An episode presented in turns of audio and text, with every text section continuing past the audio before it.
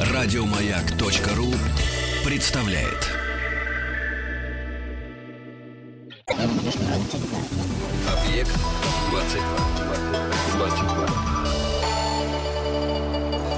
Объект-22. Объект-22.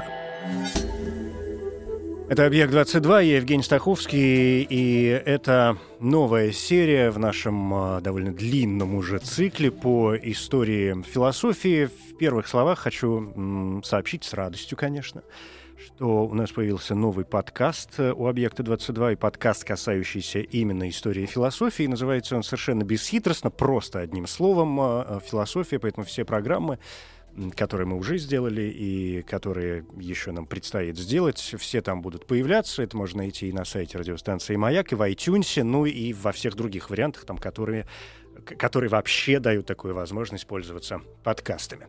Ну и здесь уже Вадим Валерьевич Васильев, доктор философских наук, профессор философского факультета МГУ. Вадим Валерьевич, здравствуйте. Здравствуйте. Да. Спасибо, что нашли на меня время, тем более, что я и сам, спасибо и мне, что я сам наконец-то нашел сегодня на себя время.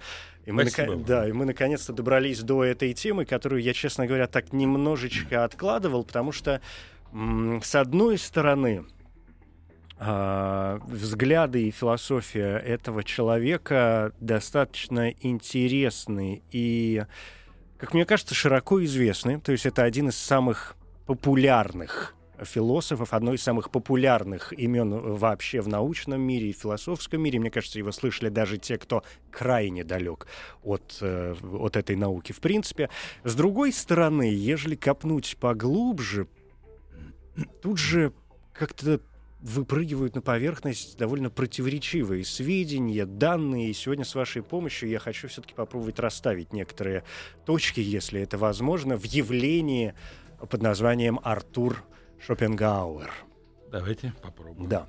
Но если какие-то исторические справки кому-то нужны, я напомню, что Шопенгауэр родился еще в конце 18 века, 1788 год, умер в 1860-м, то есть уже первая половина 19 века. Понятно, один из самых известных мыслителей, который в первую очередь, как мне кажется, вошел и в историю философии своими представлениями о воле, самим термином вот этим вот «воля», да, и «мир как воля» и «представление», там одна из самых знаменитых его работ, если не самая знаменитая.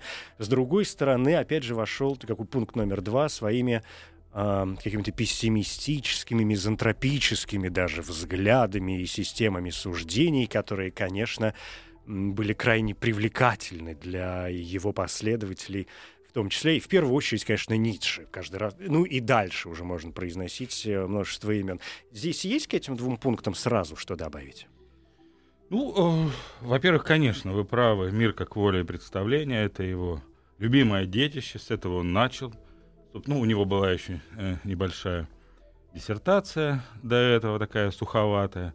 А потом он вот родил, как он сам говорил, этот чудесный трактат, и все последующие работы он сам предлагал рассматривать просто как вот комментарий к этой работе. Так оно и есть.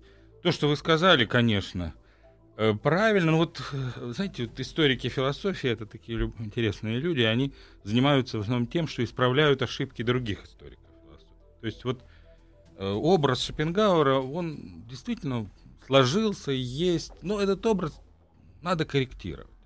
И вот тех даже вещах, о которых вы сказали, тут нужна коррекция.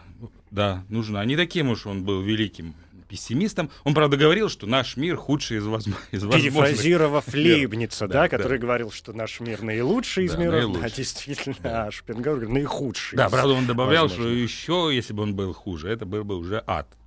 Вот, то есть все-таки что-то хуже возможно, да. Но это уже миром.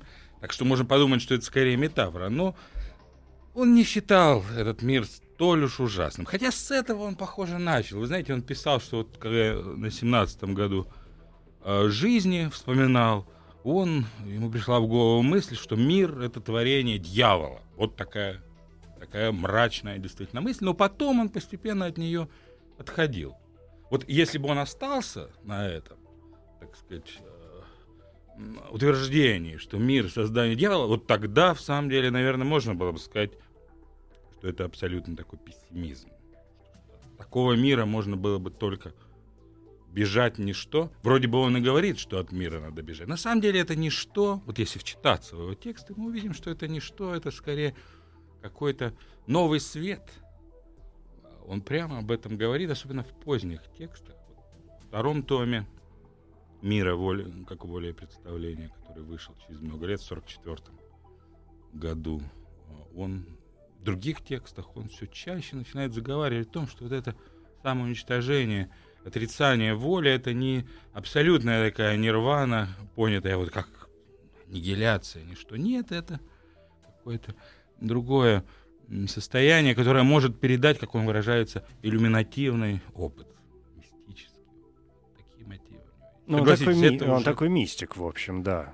Но это известные же факты, что он там в какой-то момент очень сильно увлекся, я уж не знаю, индийской, индуистской, может быть, философией, вообще системой мировоззрения, а уж там-то мистики можно вычерпать сколько угодно. Да, он очень любил Упанишады, он, собственно, вот первые шаги, когда делал философию, он уже делал их, зная о индийских текстах.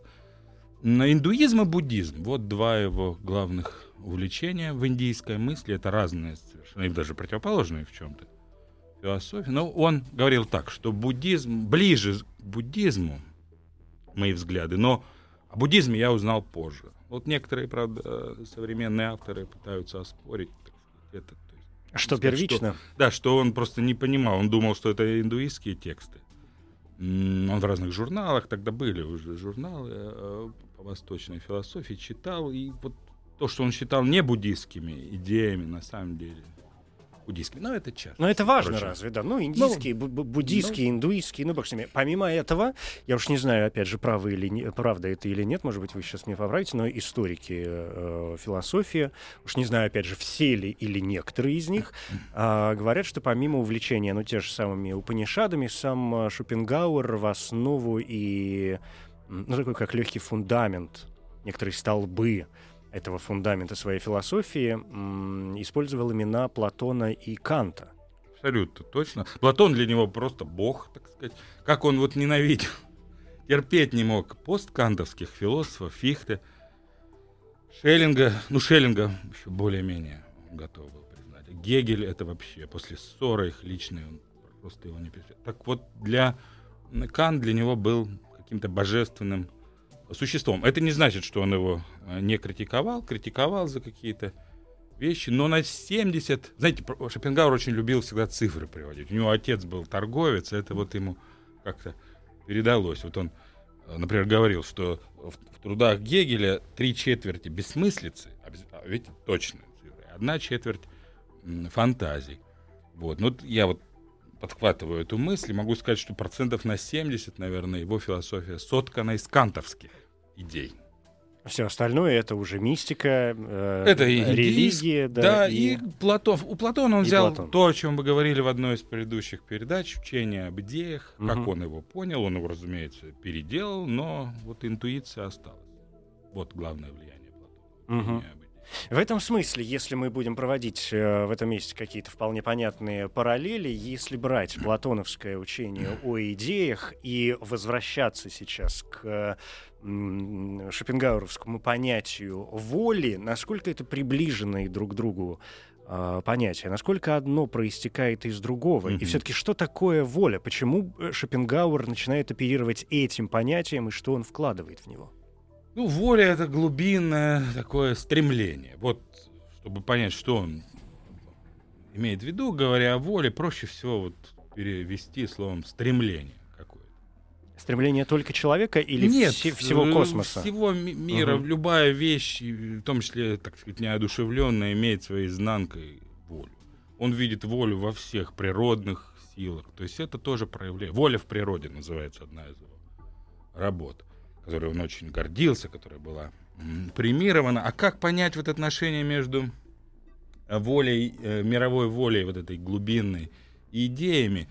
Здесь, опять же, платоновская аналогия поможет. И как отношение между идеей блага и другими идеями Платона. То есть идеи — это вот такие архетипы, которые являются объективациями, как он говорит, воли. То есть это воля вот как бы не спадает, и возникает мир идей. Но не просто сам по себе, тут есть такой любопытный момент, о нем редко говорят. Эти идеи не сами по себе вот в каком-то умном месте платоновском существуют. У них еще должен быть созерцатель обязательно. И это некое вечное око мира, как он говорит. Вот такой удивительный термин у него есть. Единое око мира, не связанное с индивидами, оно созерцает мир идей. Такая картина. Всевидящее око и воля, созерцающая мир идей. То есть получать... Нет, субъект вот этот. Вот. А субъект? Око — это не воля. Угу. Он тоже возникает каким-то образом из воли, как коррелят идей. Угу. Итак, воля — глубинный принцип, из которого фонтанирующий, объективирующийся. Вот совокупность идей. И одновременно с этим, как коррелят этих идей, возникает это вечное око, которое их созерцает. А потом уже возникает физически. Это абстрактное понятие или оно наделено какими-то характеристиками? Ну, скажем, вспоминая опять же о том, что Шопенгауэра вечно обвиняют в пессимизме и так далее, воля — это вряд ли добро.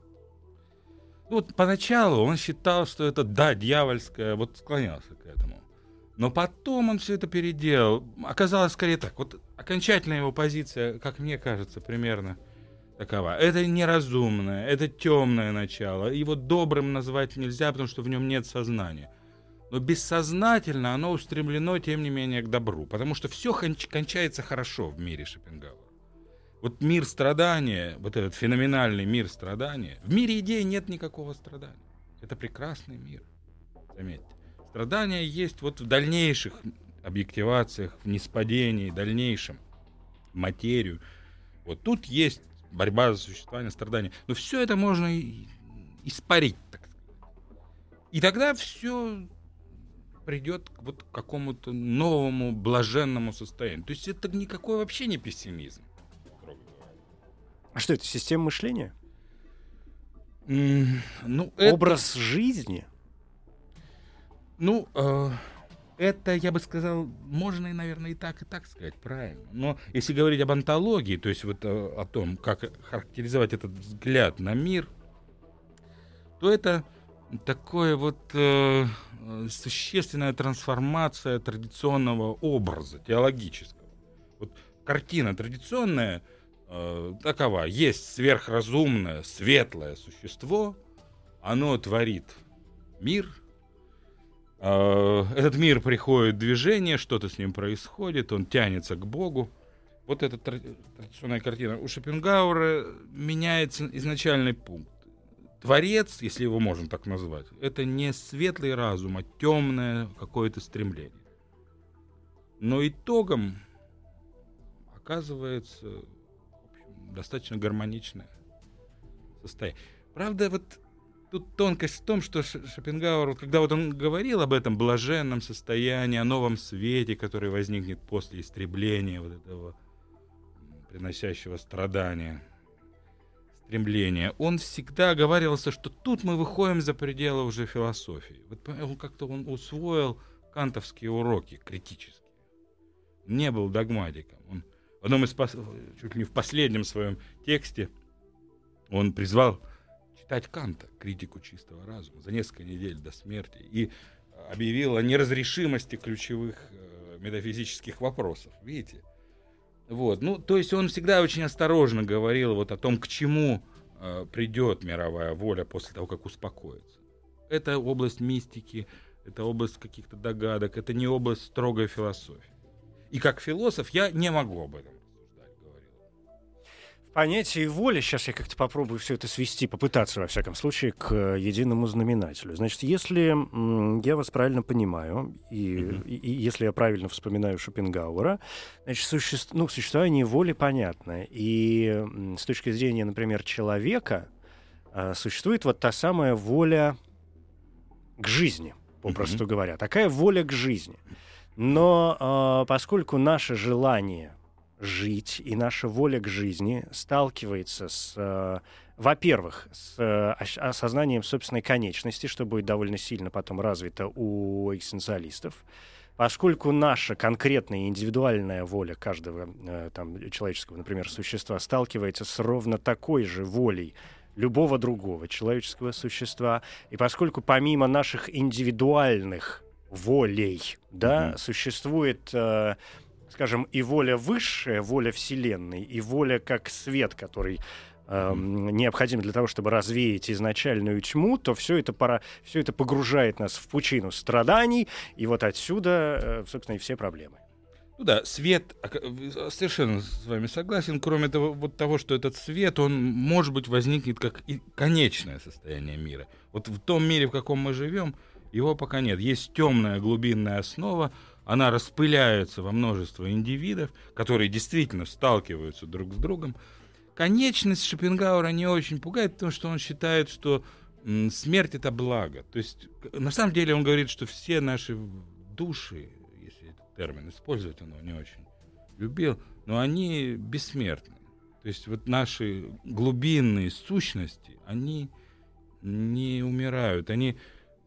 Что происходит по Шопенгауэру после смерти? Довольно экстравагантная концепция. Значит, вот оболочка исчезает, но глубинный, поскольку разрушается тело, а с телом многие функции связаны, четко об этом говорит.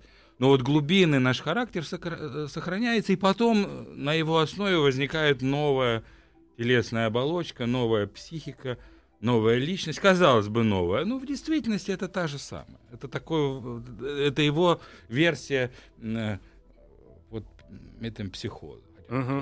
Перерождение, да. Любил, да, перерождение душ.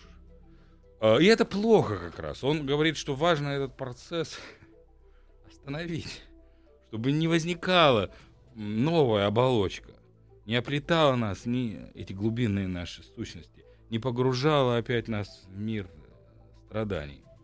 Нужно, чтобы воля окончательно успокоилась, чтобы не было. Вот здесь, да, здесь сразу возникают опять две параллели. Если воля, исходя из Канта, это я сейчас так к истокам, что называется, к предпосылкам, если волю можно сравнить, да, и сравнивают, да, то есть это не моя там совершенно мысль, естественно, сравнивают, скажем, с кантианской вот той самой вещью в себе, но там одной и, по сути, являющейся, почему нет, такой же вещью в себе, просто там, ну, гипертрофированной, что называется, и положенной в основу всего Шопенгауэром, то вот это...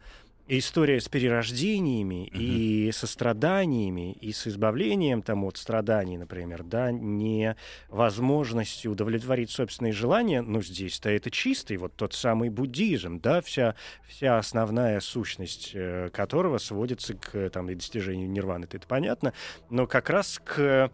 вычеркиванию, да, к выплескиванию от себя желаний. Ведь если человек не желает, не хочет, если у меня нету стремлений, то, соответственно, я не страдаю от неудовлетворения собственных желаний. Да, именно поэтому он говорил, что буддизм ближе всего ему, как вот взгляд на мир, как философия и как религия. Да, именно я совершенно с вами согласен. Совершенно согласен. Тут прямые параллели. Вот. Тут возникает очень важный вопрос, как мне кажется. В чем тогда, собственно, заслуга Шопенгауэра, если там те, скажем, тезисы и моменты, о которых мы вспомнили вот даже в самом начале нашего разговора, мы так или иначе сводим к тому, что, в общем, до него кто-то высказывал. Ну, вообще Шопенгауэр — это такой очень интересный пример эклектической в хорошем смысле философии. Он умело комбинирует свои... величественной, в общем-то, системе. Вот и буддийские идеи, кантовское, допустим, учение о мире явлений, вещи самой по себе, платоновскую теорию эйдосов. Вот. И он этого, в общем, и не скрывает, и совершенно не стесняется.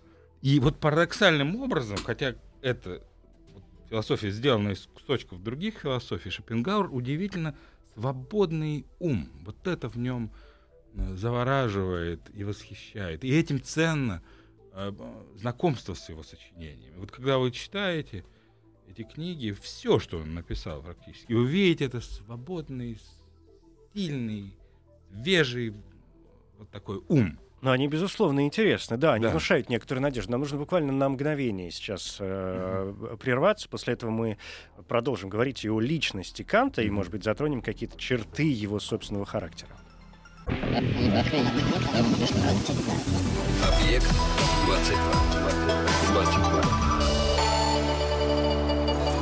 Объект-22. Вадим Валерьевич Васильев, доктор философских наук, профессор. Говорим о Шопенгауэре. Я, знаете, куда, честно говоря, вот сейчас хочу попытаться свернуть. Во-первых, ну это известный факт. Во-первых, что Шопенгауэр, может быть, помимо всего прочего, стал интересным тем, что чуть ли не первым заявил о том, что философию не надо воспринимать как науку, надо воспринимать ее как искусство.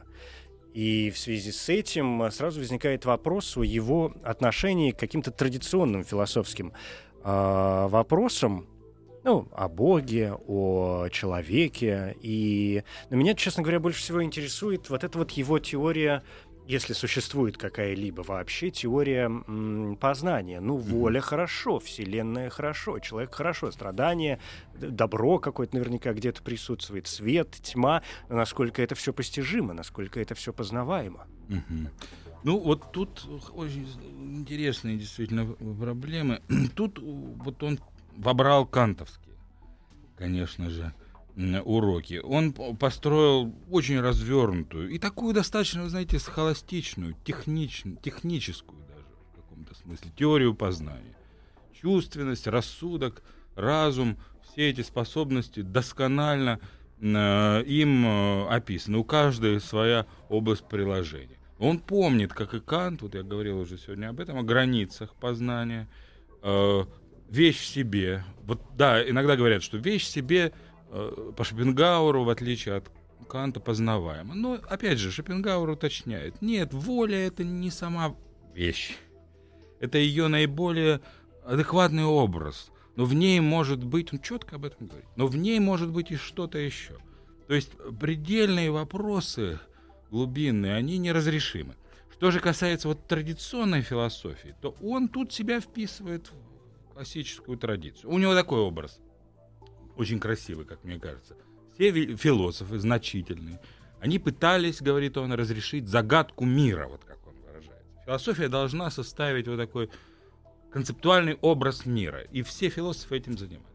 Но так случалось, что ни у кого не выходило это решение. Какой-то остаток у всех есть неразрешимых проблем. И себя Шопенгауэр помещает в этот ряд, он думает, что он в пределах возможностей человеческого разума дал наиболее полное решение этой мировой загадки.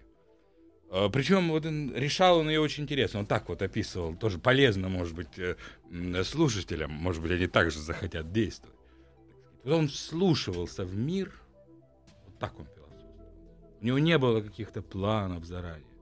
Он слушался и улавливал его, так сказать, вибрации, если хотите.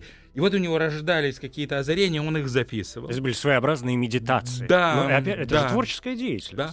Охлаждал, как он вот эти интуиции. А потом, само собой, получалось из всего этого какое-то органическое целое. Получалась система сама собой. И это очень его радовало. У меня от Шопенгауэра, то есть меня не покидает ощущение, честно говоря, при всем моем, в общем, каком-то таком научном уважении к этому человеку, меня все равно не покидает ощущение, что Шопенгауэр — это человек, который чуть не столько внес какой-то серьезный вклад в философию действительно как науку, сколько настолько...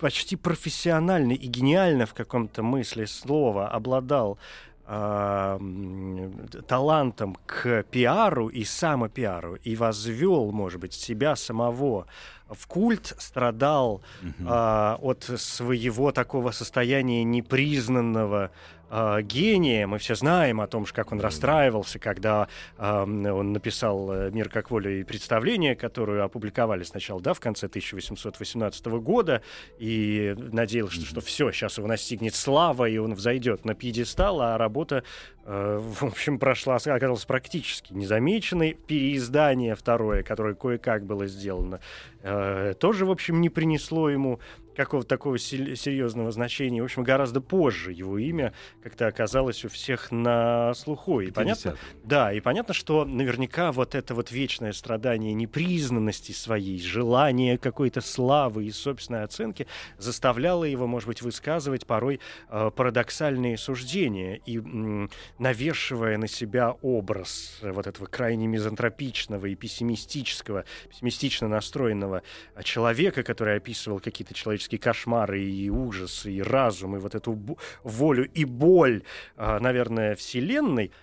Тут же, как говорят историки, сам-то Шопенгауэр, в общем, совсем не стремился вести тот образ жизни, который он рекомендовал вести своим почитателям. Да? Он же рекомендовал жить в совершенной строгости, да, и какой-то такой бедности. Уморять себя голодом, конечно, отказаться от половой жизни. Да, самоистязание самое настоящее, прям монашеский какой-то культ. При этом, в общем, себе-то он не отказывал ни в обедах в приличных ресторанах, ни в... Ну, некоторые историки вообще говорят о сексуальной распущенности. Я уж не знаю, насколько это правда или нет. Частично. Да, ну да и в общем... Ну, короче, не отказывал себе и в этих удовольствиях. Говорят, что он был страшно скуп, сварлив, да, в общем, груб достаточно. Вообще был довольно неприятной личностью, даже не столько с точки зрения своих страдательных, казалось бы, качеств, а именно вот таких человеческих позиций. Ну, с этим трудно спорить, но хочу вам сказать, что не он один. Многие философы великие были весьма, вот так сказать, неприятными людьми. В вашей стройной и очень интересной логике есть одна вот проблема. Ведь вы говорите, что он рассуждала вот так парадоксально, мучаясь от непризнания, но ведь большинство его парадоксальных рассуждений содержится уже в первом томе «Мира как воля и представление», когда он еще не мог рассчитывать на славу. То есть, если это и может что-то объяснить, то не все. Не все. У него было ощущение несправедливости. Он написал гениальный текст. И это так. Он действительно гениальный. Никто с этим не спорит. Никто не спорит, и да. И на него не обращали практически. Были рецензии, конечно, были и хвалебные отзывы. Но вот студентов он не смог заполучить.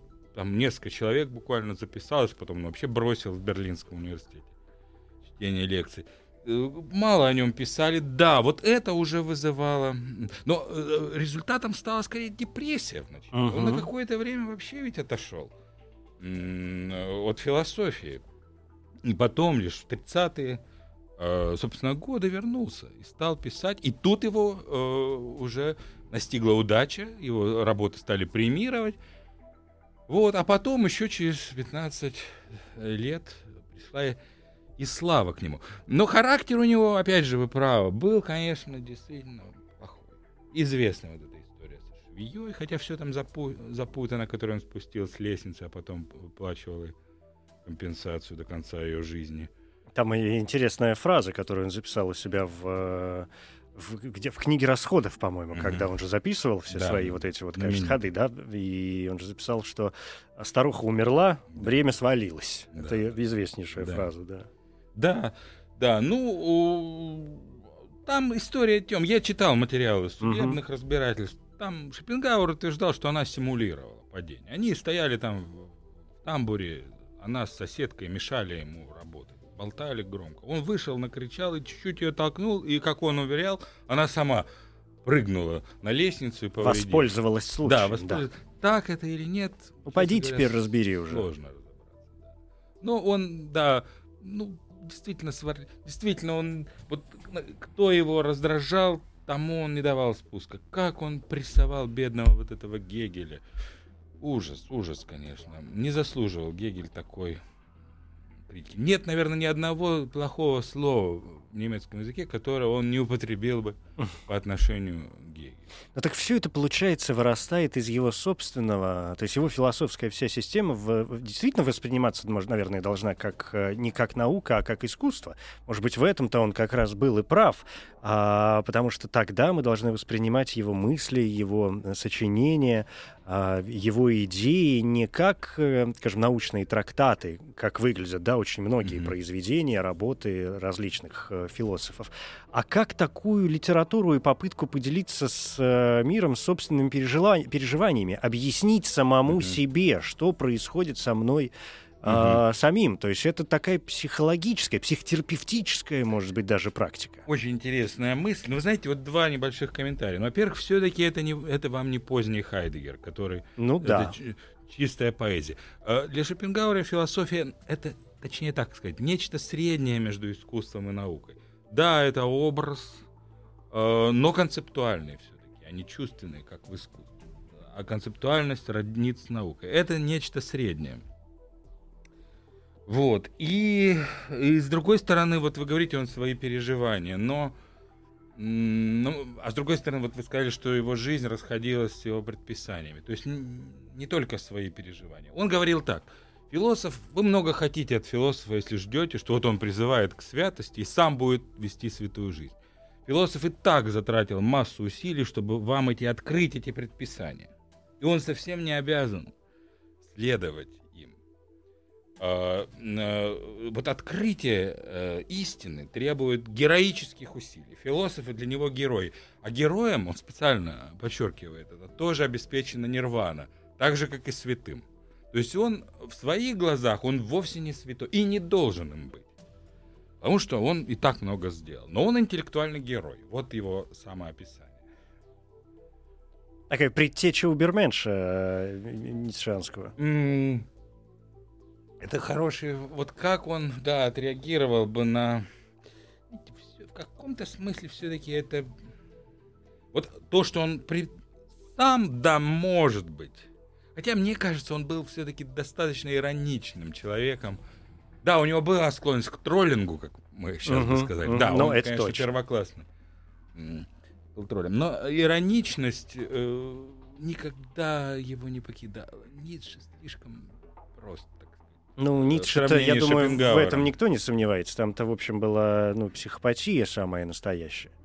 Человек действительно, в общем, болел и пытался справиться со своими болезнями. Шопенгауэр не одобрил то, что сделал его идеей Ницше. Угу. Ницше, как вот говорят, так сказать, Фейербах перевернул Гегеля, а вот Ницше перевернул Шопенгауэра. Устранил. Чтобы получить Ницше и Шопенгауэра, надо просто убрать все трансцендентное, оставить одну посюсторонность из Шопенгауэровской антологии. И получится вот его последователь знаменитый с большими усами. Знаменитый последователь с большими усами. Я хочу процитировать вам одну вещь, может быть, чтобы вы ее прокомментировали. Вот смотрите. «Страдание — существенная часть всей жизни, и оно возрастает при каждом увеличении познания». Ну, то есть, как бы все понятно, да? Кто много знает, в общем... Да. Да. Скоро состаришься. Да. Да. «У воли нет фиксированного конца, который, будучи достигнут, принес бы удовлетворение». Воли нет фиксированного конца. Хотя смерть, в конце концов, все равно победит, мы преследуем наши безуспешные цели. Так стараемся мы выдуть мыльный пузырь как можно больше, хотя отлично знаем, что он лопнет. Вот это, как мне кажется, вот здесь опять же проявляется некоторое противоречие. С одной стороны, в этом есть что-то, какое-то христианское смирение, знаете, да? А с другой стороны, это опять какой-то чистый экзистенциализм, да? И такой в сартровском как раз, чистом сартровском духе, говорящем о том, что создай и взрасти... Да, жизнь бессмысленна, полна страданий, в ней нет вообще ничего хорошего. Но чем мы должны заниматься? Мы должны создать в себе человека. Все, создать себя как личность, как объект, как проект. Я сам себя должен создать как проект, чтобы это как-то совсем не было ужасно. Да, который в конце концов все равно лопнет. Вот он мне прокомментировал бы, я думаю, вот так. Он много рассуждал о том, что характеры людей неизменный. Вот бейтесь, что хотите, пытайтесь себя переделать, ничего не получится. С одной стороны. Но в ваших словах, конечно, есть правда, потому что это вот не исключает то, что можно полностью переродиться, считает он. Вот полностью. В деталях изменить себя. Довольно странная, но очень интересная теория. В деталях изменить нельзя. Но вот полностью переделать можно. И это, а второй комментарий в связи с тем, что вы сказали, это вот очень четко он это проговаривает. Чем проницательнее человек, тем меньше в нем оптимизма. Вот оптимисты — это люди, которые не видят даже не видят своего носа. А чем человек больше знает, тем, естественно, больше беды. Да.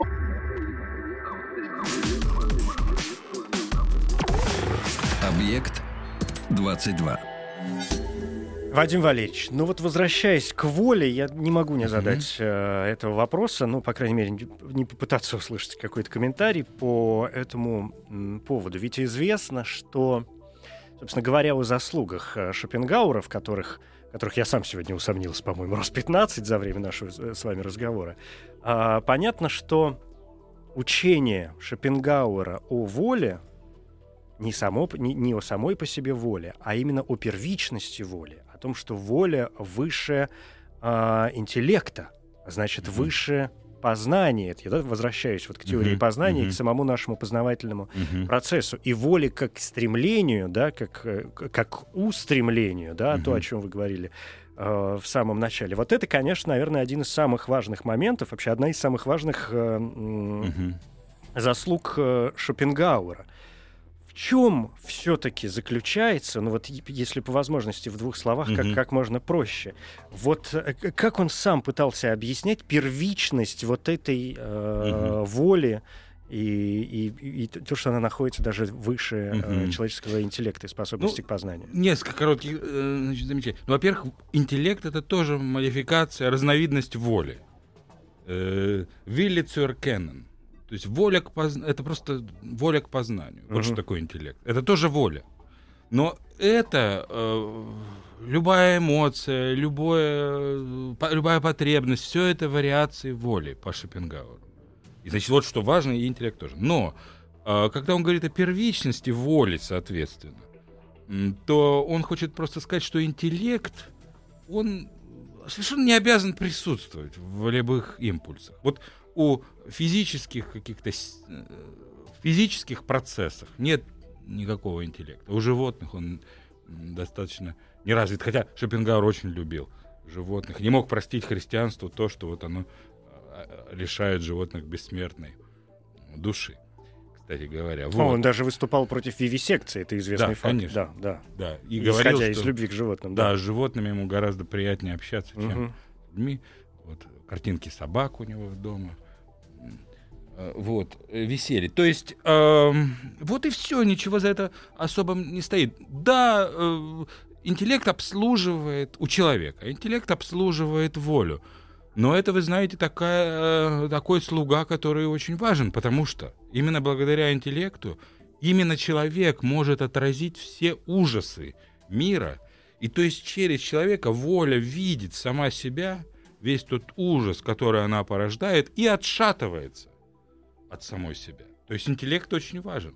Это слуга, но такой, который решает исход мирового сражения. Если я вас правильно понял, значит, в основе всего, ну, в частности, например, человеческой деятельности по Шопенгауэру, это воля к познанию, .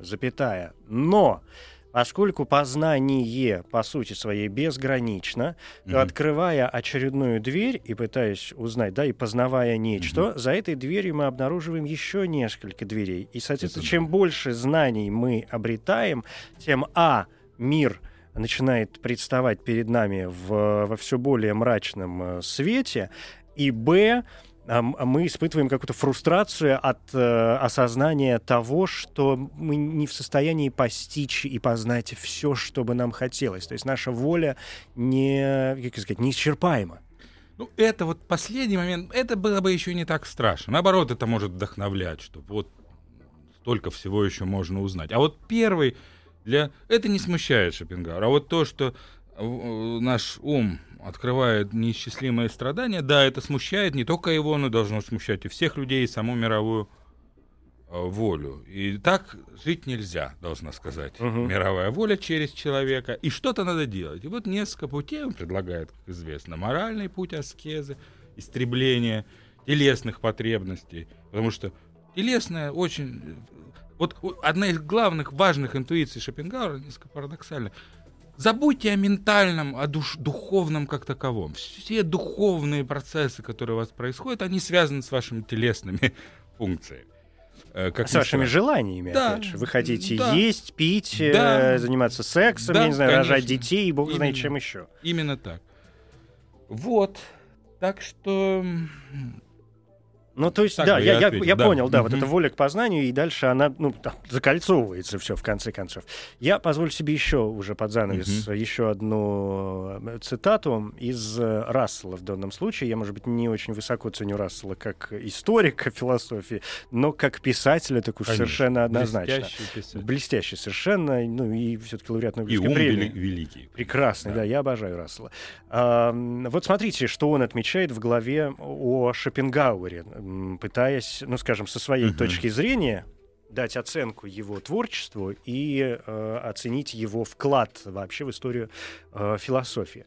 Значит, с точки зрения исторической у Шопенгауэра важны два момента. Ну, учение о том, что воля выше познания, понятно, и его пессимизм. Вот здесь важная вещь. Его пессимизм дал возможность людям пристраститься к философии, не убеждая себя в том, что все зло может быть оправдано.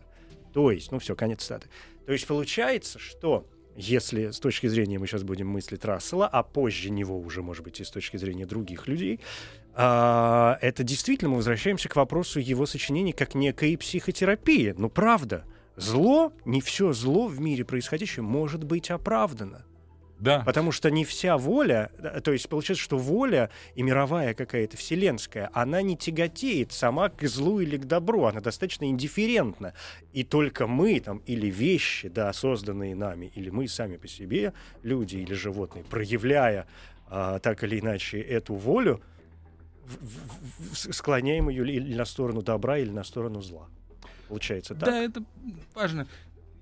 Да, Шопенгауэр не замазывает. Вот у меня такое чувство, что он не замазывает реальные проблемы, не замазывает зло, не пытается представить его как добро. Он бросает людей, которые читают его текст, в реальный мир и учит их реалистично. Но и при этом он, конечно, все-таки оставляет пути. Вот кроме моральной аскезы, еще знаменитые, о чем мы не говорили сегодня, эстетический путь. У него удивительная была интуиция. Любой предмет может оказаться прекрасным. Такая глубокая очень мысль, которая легла в основу современного в каком-то смысле искусства. Любой. Надо только сменить точку зрения. И тогда даже зло может превратиться в добро. Ну, действительно. Такой вот шопенгауэровский пессимизм. Вадим Валерьевич Васильев, доктор философских наук, профессор философского факультета МГУ. Что-то была какая-то мысль, но я ее совершенно, как обычно, забыл под конец. Ну, хорошо. Ну, и хорошо. Мысль не должна заканчиваться. Не должна. Пусть она где-нибудь витает здесь, а потом я вспомню и расскажу. Спасибо большое. Спасибо вам огромное. Еще больше подкастов на радиомаяк.ру.